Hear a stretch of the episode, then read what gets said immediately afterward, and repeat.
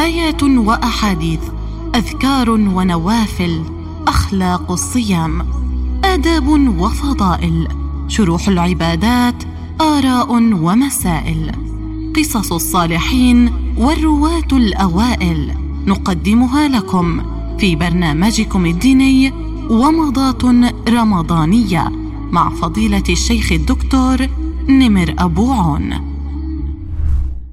هل الأفضل للمسافر الفطر أو الصوم؟ نقول وبالله التوفيق.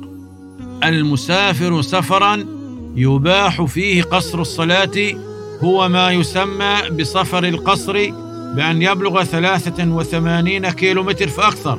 وقد ذهب الأئمة الأربعة وجماهير الصحابة والتابعين إلى أن الصوم في السفر جائز صحيح منعقد.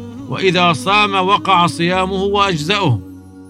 وأما الأفضلية فعلى التفصيل الآتي الحالة الأولى الأفضل للمسافر الذي يقوى على الصيام في رمضان ولم يشق عليه أن يصوم.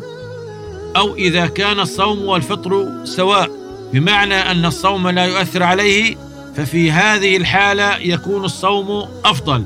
وعلى هذا أكثر أهل العلم. الحالة الثانية أن أن يكون الفطر أرفق به. فهنا نقول إن الفطر أفضل. فإذا شق عليه بعض الشيء صار الصوم في حقه مكروها لأن ارتكاب المشقة مع وجود الرخصة يشعر بالعدول عن رخصة الله عز وجل. الحال الثالثة أن يشق عليه الصوم مشقة شديدة غير محتملة.